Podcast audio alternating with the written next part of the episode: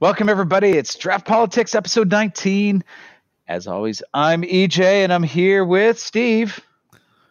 Hey, everybody. Welcome, welcome. Uh, we've got a little extra long recording session tonight. Had to move around a little bit. Uh, and we record a little extra content for when I'm out of the country, but we are here. We're still going.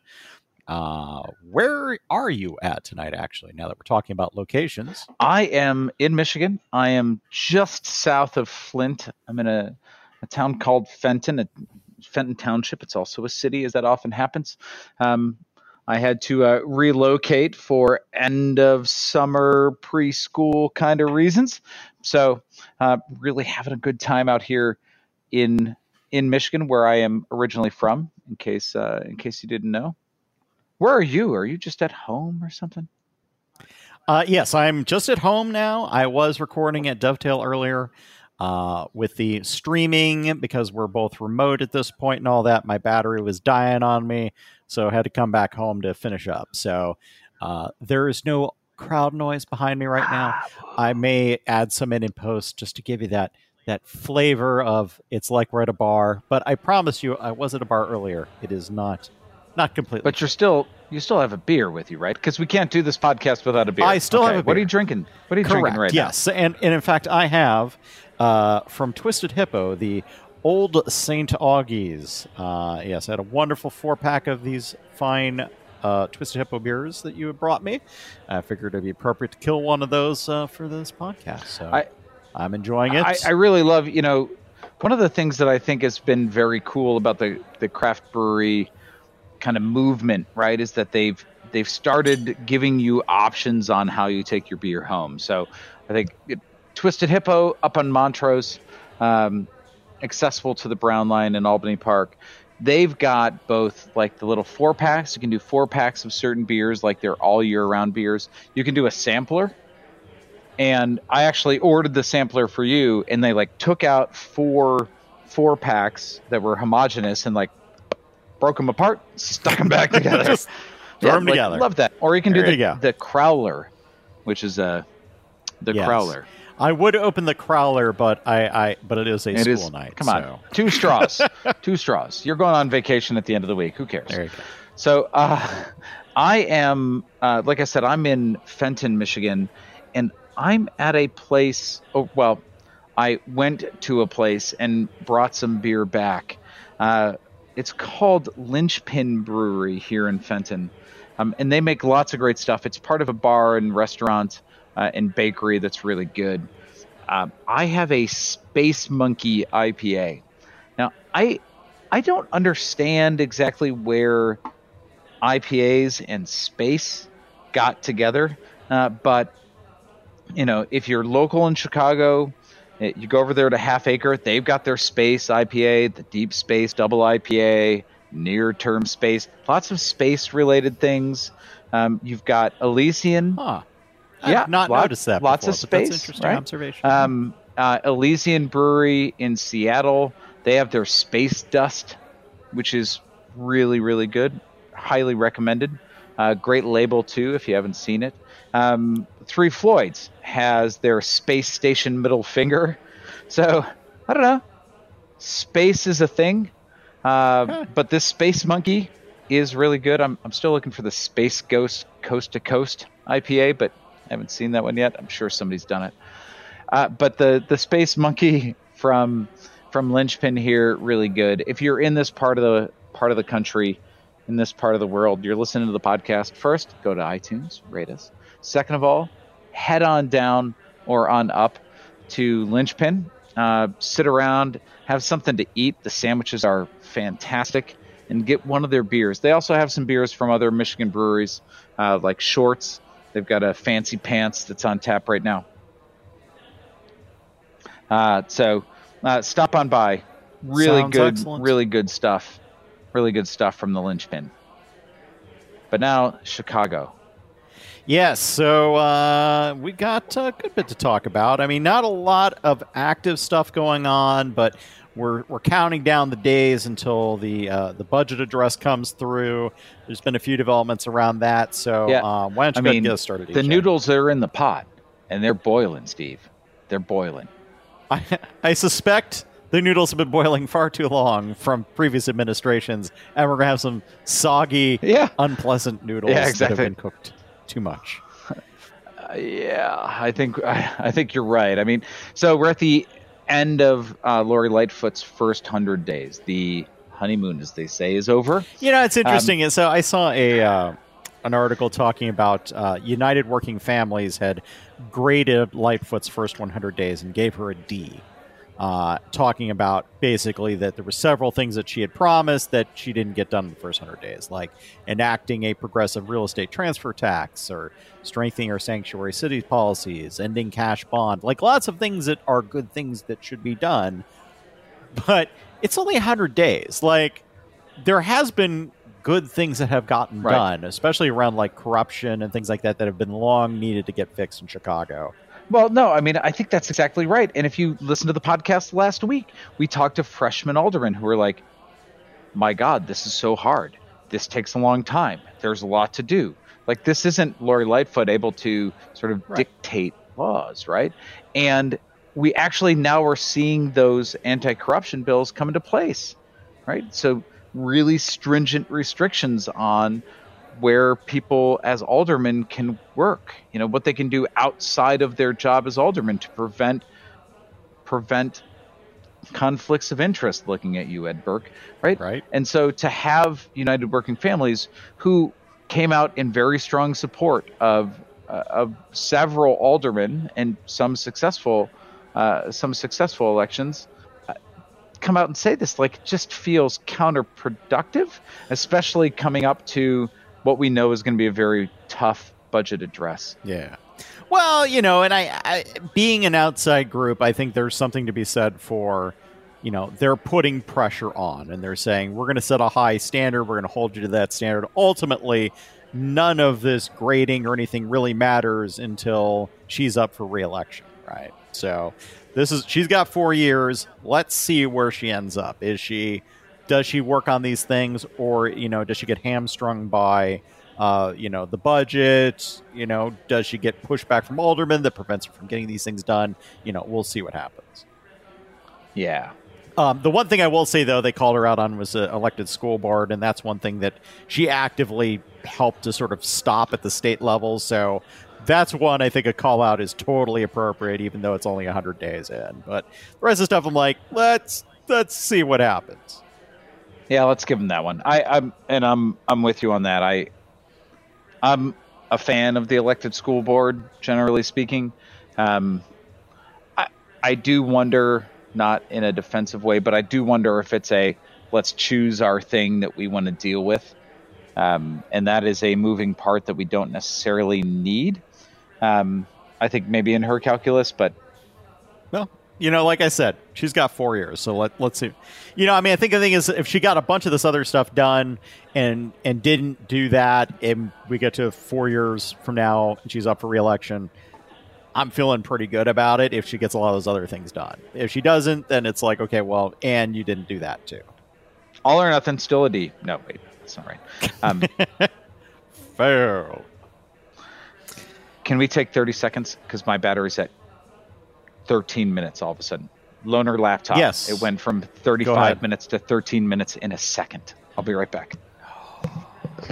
This podcast brought to you by the makers of batteries. Batteries. They get you through life with power and energy. Batteries. I have no idea.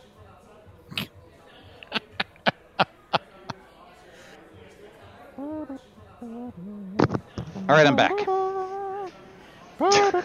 Hey, how you doing? I'll put you on hold. I feel like we need a we need an official battery sponsor for this uh, podcast.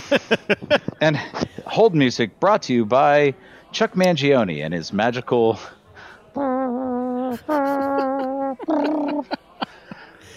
Chuck Mangione's mouth trumpet. Well, it wasn't a trumpet. He uh, he played something else. Euphonium, Well, sure. Why not? flugelhorn, flugelhorn. Chuck Mangione. This podcast brought to you by flugelhorns because any other instrument isn't nearly as hilarious sounding as Fugle fuglehorns.com.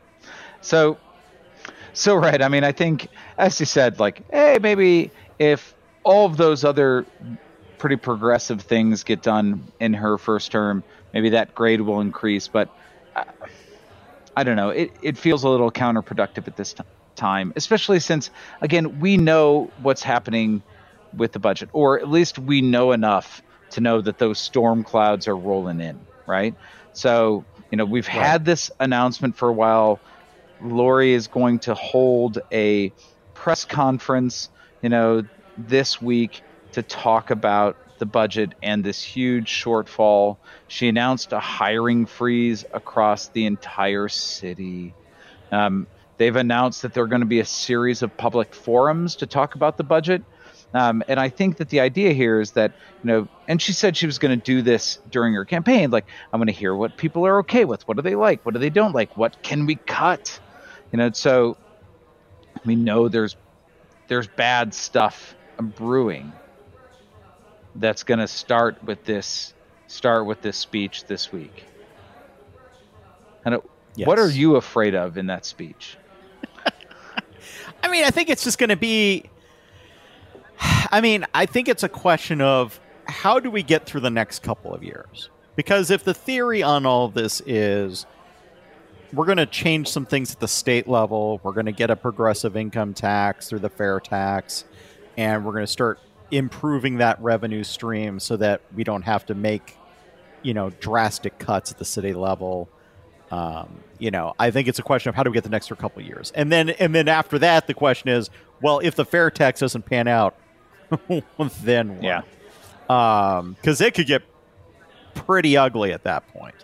Um, you know maybe detroit had filed for bankruptcy. There's no reason why chicago couldn't end up in a similar position. So yeah, no, know, that, we'll that's true. And you know, right now I'm pretty close to Detroit, and I, really a different situation in Michigan, but still, yeah.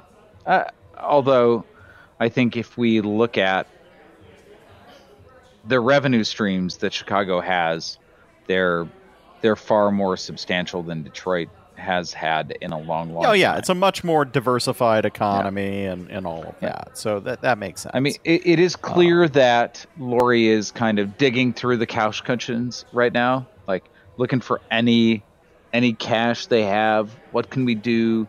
Um, so one thing they found was like eleven million dollars in uncashed checks, like twenty two thousand individual checks. It's eleven million dollars. Okay. Um, yeah.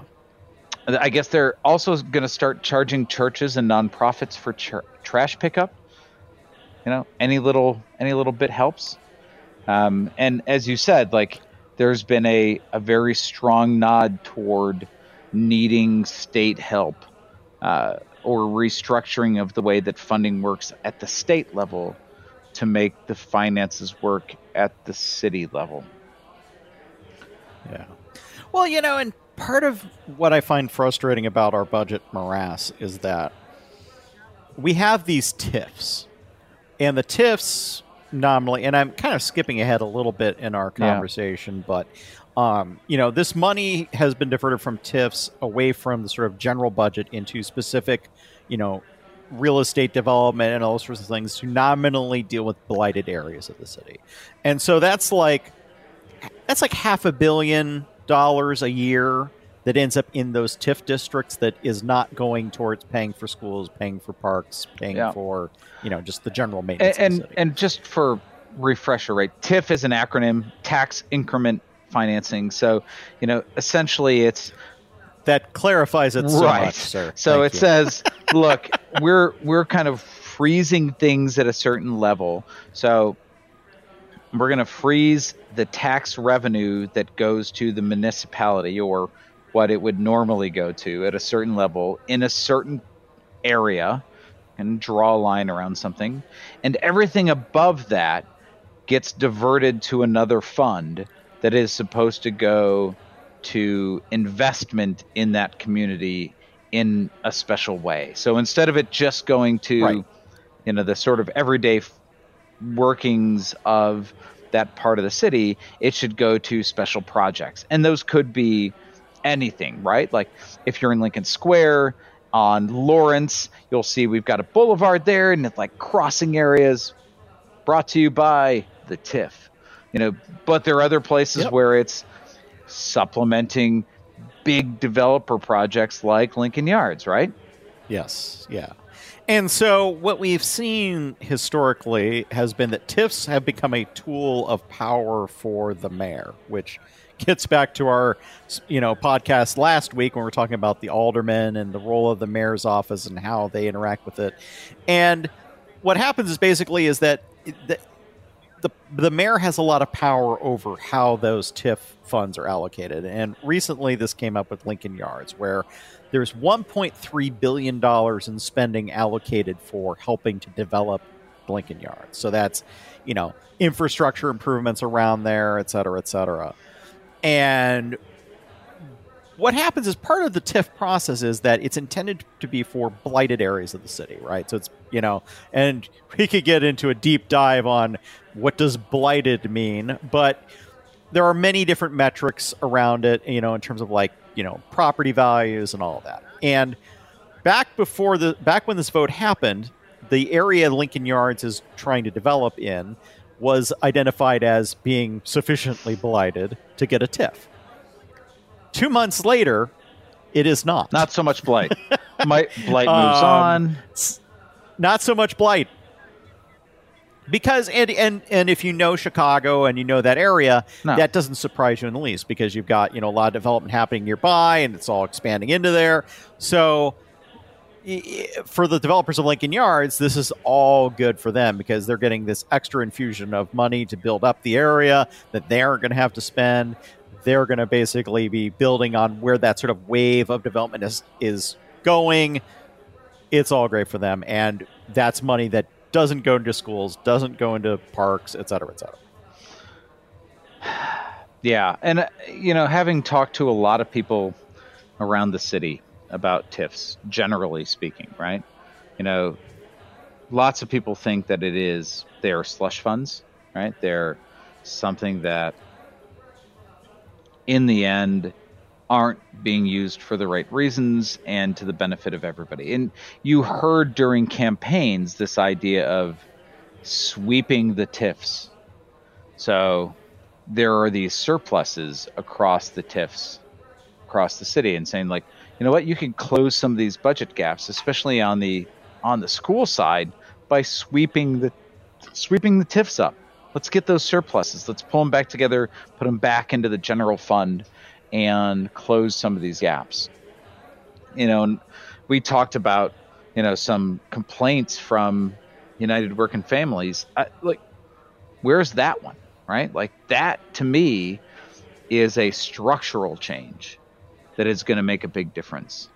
You know, like saying we're we're not going to let these. well and to be fair to them they were they were specifically going after promises that that lightfoot had made so that was a like here's a promise you made that hasn't been fulfilled so that's that's a separate thing but i get what you're saying is like these are things that are sort of like a critical thing that sort of gets it, it comes up during elections and it kind of falls but Lori off also did election. talk about sweeping up the TIF surpluses, and I I, I know Okay. she did, um, and I think that that's you know there's a difference between a specific policy change and a structural change that's going to help us implement those policy changes. Right? It's all well and good to say we want to do X, but if we can't pay for right it, right you know there are there are ways that we have to look at the budget and our sort of long structural restrictions that will unlock those changes we want to make you know i think we've heard we've heard politicians especially progressive ones talk about us being broke on paper but not broke in reality and we just have to have the political will to turn that reality into something we can use. And that's one of those one of those big things. Yeah. Sigh.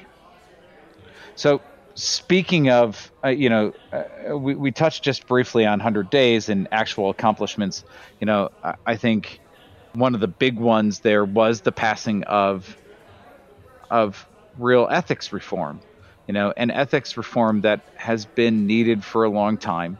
And maybe one of those big things that comes out of that is sort of limiting conflicts of interest by saying if you are, you know, if you're an alderman, you, you just can't get into these situations where you're essentially representing the city on one side and fighting against the city on the other, like you're an attorney appealing taxes.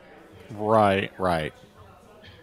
Yeah, I mean, and ultimately, it's those sorts of like, it's those kinds of things that then lead to the larger corruptions of the system, right? So it's like, that's how we get into. I mean, a lot of the, what's gone on with TIFs is about real estate developers and ultimately their campaign contributions and how all right. of that power. Yeah, no kidding. And uh, I have to say that you know through all of this, and you know, for those of you who have listened to the podcast from the beginning, there have been some places where we have been somewhat prescient.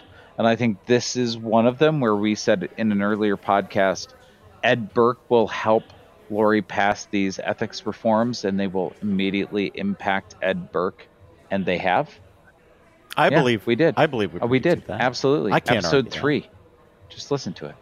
Um, you know, for it was a great episode. We predicted episode? that. I'll have to go back and listen. the Ed Burke's indictment. We talked about the timing of Ed Burke's indictment and what this would mean to getting some of these ethics reformed pat, passed, and they've passed, and now uh, they've gone into effect. And Ed Burke has been kicked out of his law firm, right?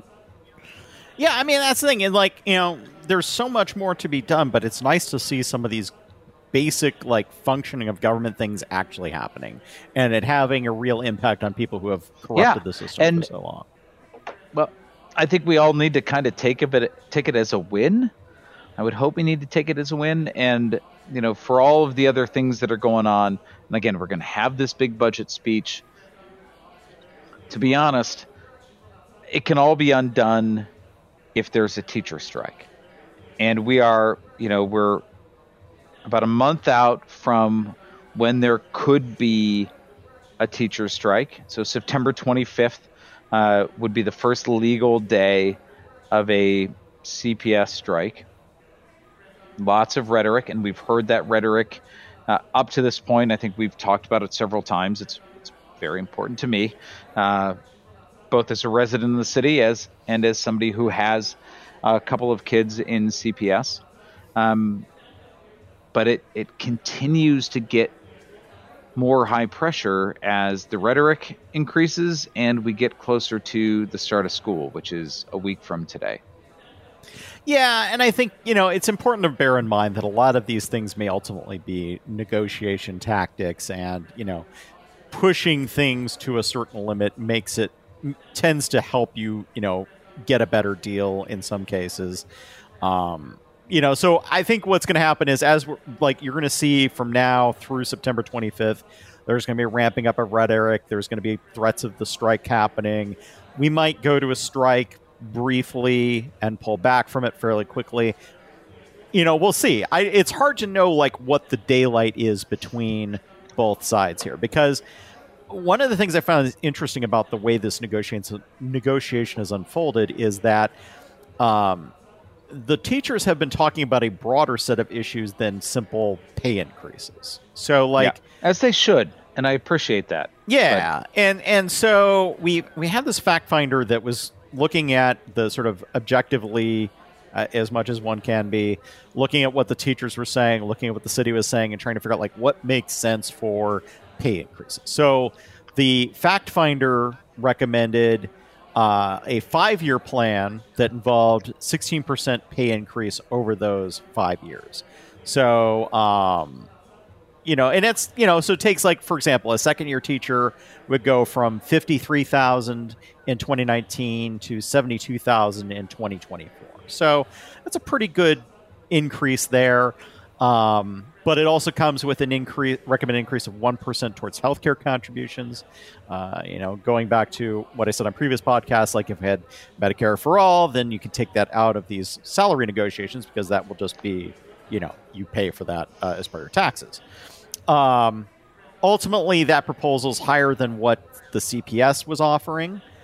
Uh, but he didn't. the the The fact finder did not look at all at affordable yeah. housing or class sizes or the you know how many clinicians and counselors they were hiring and early childhood education like all these other things that have been a thing that the CTU has been bringing up as part of the negotiation aren't even in this so as you look at that larger thing, it really what it comes down to for the CTU is quality of life for the teachers.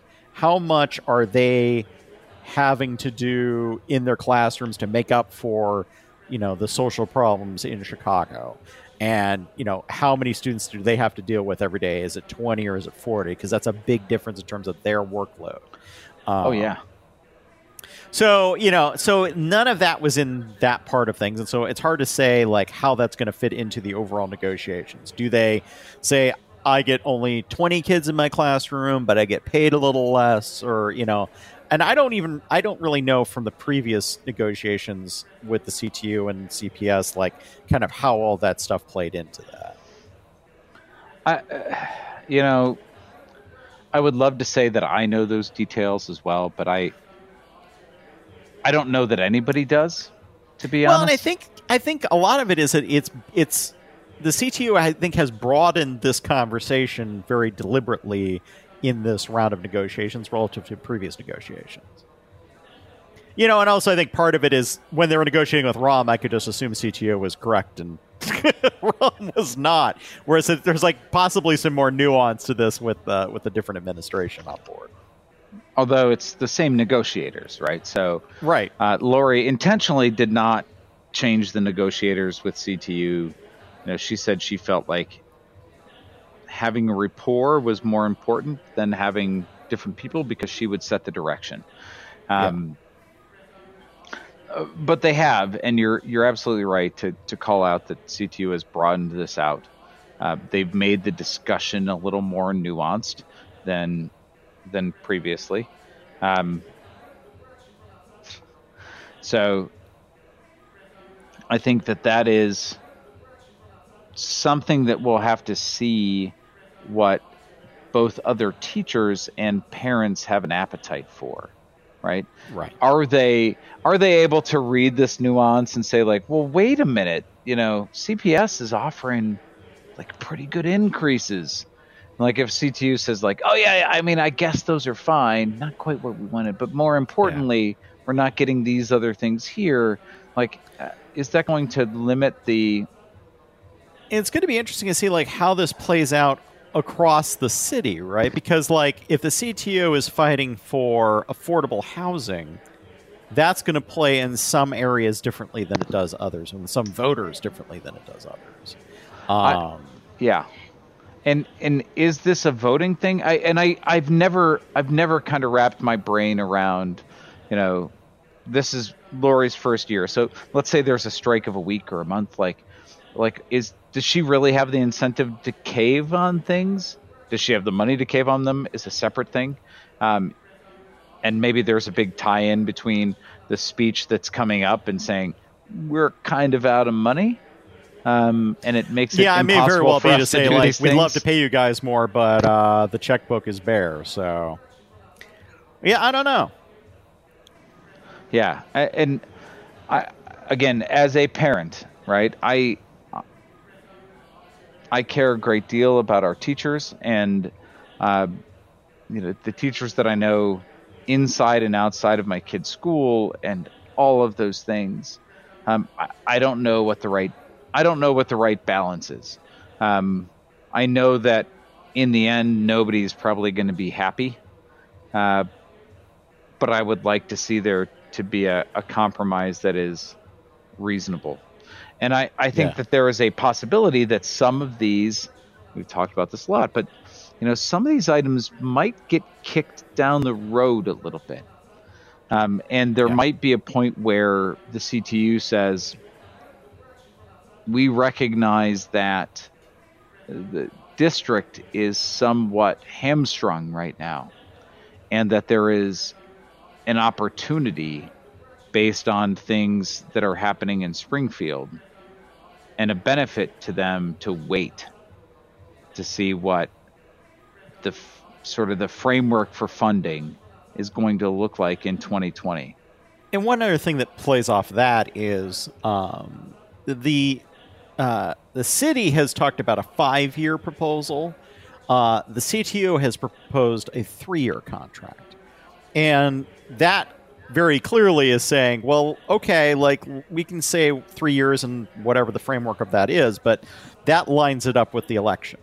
At saying, okay, yeah, it's a good point. You know, wh- wh- you know, and so it may very well be that the CTU decides we're willing to sign off on a three-year deal on the assumption that we're going to have far more ability to pressure you politically three years down the line, and we can get mm-hmm. potentially more out of that deal, depending on where the city sits with, you know, because I mean, honestly, everybody will be in a better position there because they'll know how much money is coming in from the fair tax if that passes, how much money is coming in from uh, marijuana legalization, et cetera, et cetera. So they can have a much better sense of where they sit. Maybe there's been a recession between now and then. Who knows? But right now, it feels like a lot of balls are in the air, and so maybe that's where we end up. Is they just sort of everybody punts. We get like you know some raises in the meantime, leave the big issues out there, and then come back to the table in three years. I, I mean, I could totally see a world where, and maybe this is another one of our prescient things, right? Everybody finds some kind of temporary agreement, and then they all join forces to get the fair tax passed. Yeah. Because we've said it before, I think that this is absolutely the biggest thing that's going to happen next year in oh. Illinois. Oh yeah, yeah, yeah. Say what you want. Say what you want about the presidential election. Foregone conclusion right? Yeah. Uh, there are what's going to happen. The biggest thing in Illinois next year is going to be fair tax. Every stakeholder that has a a valid interest in there being more revenue for the state is going to be in on that thing, and they have to be lockstep. They yep. have to be together. That's all of the unions. That's the governor's office. That's the the mayor's office. So they've got to get it cleared out so they can be solely focused on getting that done. Yep. No, 100% so that's my agreed. prediction. No strike, yeah. temporary agreement. Everybody yeah, works I would for say fair tax. I would say no strike or a limited strike. Um, you know, and then they try to go for three year. Now, obviously, if you're Lightfoot, you want a five year deal so that it isn't mucking up your reelection bid. But you know, as a as a compromise, it may end up being where we go. Yeah. All right. Well, so we brought up a yeah. little bit of uh, the state in terms of our budgets there, so it seems like a natural transition. Uh, it does, because yeah. we've had stuff that's happened on the state level. Pritzker, yeah.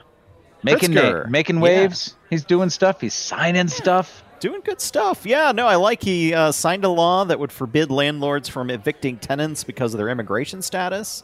Um, so yeah, and so basically, you as you know, if you have civil proceedings around that, that's not something that can be brought up. Uh, so that's good, and that defends those immigrants from you know any issues around that.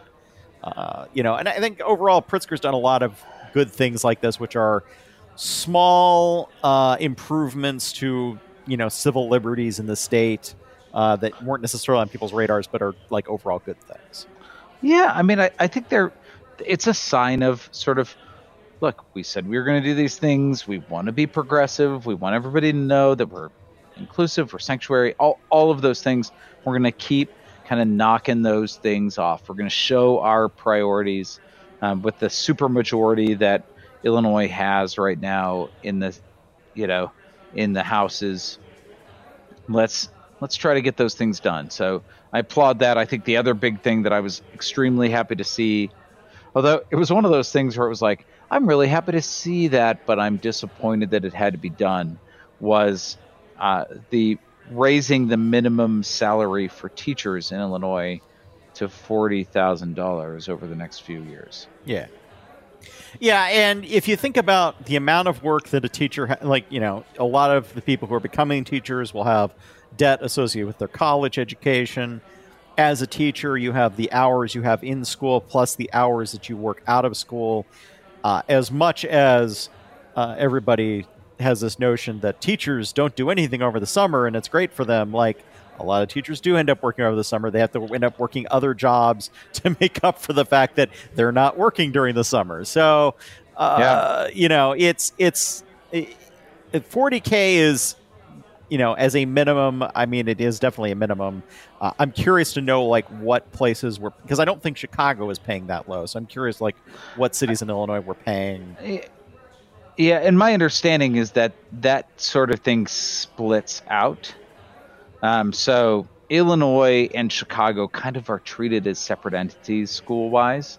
Yeah. Um, there are some very specific laws that kind of divide them, and um,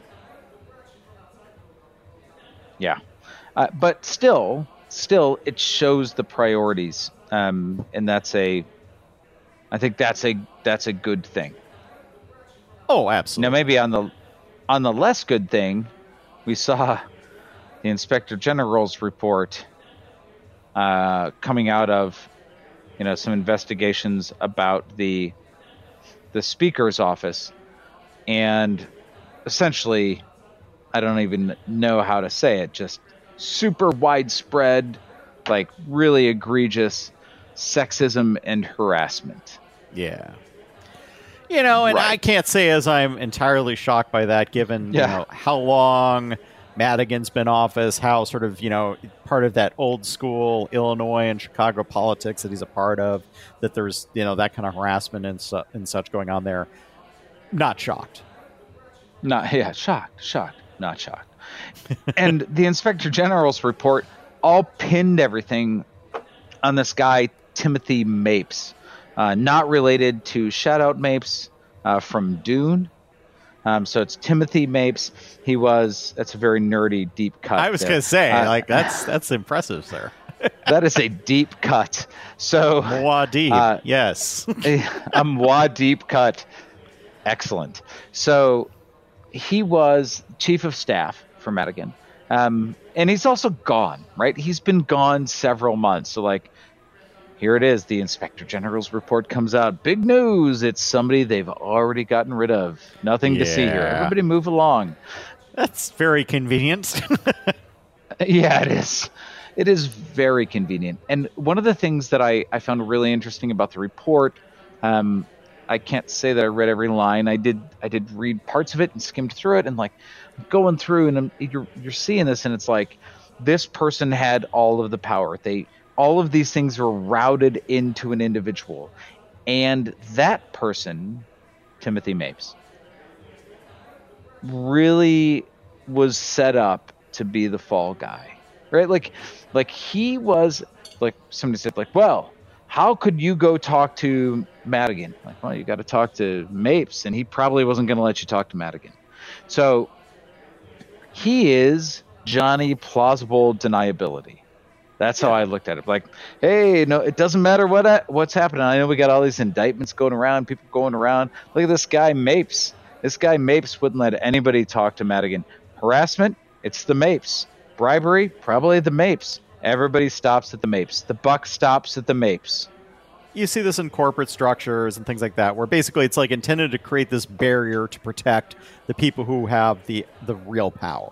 And yeah. so it's like, okay, well, I didn't do it. I simply suggested it would be good to get to a certain goal, and then you know that thing happens because somebody else did it on their behalf, knowing that's what they wanted to do. Not my fault. Can I have my bonus now? Um, yeah. So exactly. I, yeah, yeah, it was it was really it was disheartening, but not surprising. You know, and anytime I, I've got to say, anytime an investigation finishes or somebody says like here are the things that we found. And there's a zero second delay between here are the things that we found here's the person who's responsible and here are the things that we're already doing or have already started to do to get rid of that problem. So it's not a thing. I always suspect that uh, my cynical you know the cynical flags start flying and i'm like well that's not real right? Yeah. Um Oh, we only found problems that have already been solved. Oh, yeah. Well, that's nice for you. That means there are no problems. Very proactive. Good job. Exactly. Was your past self troubled by these? No. Yes. Then your present self is fine.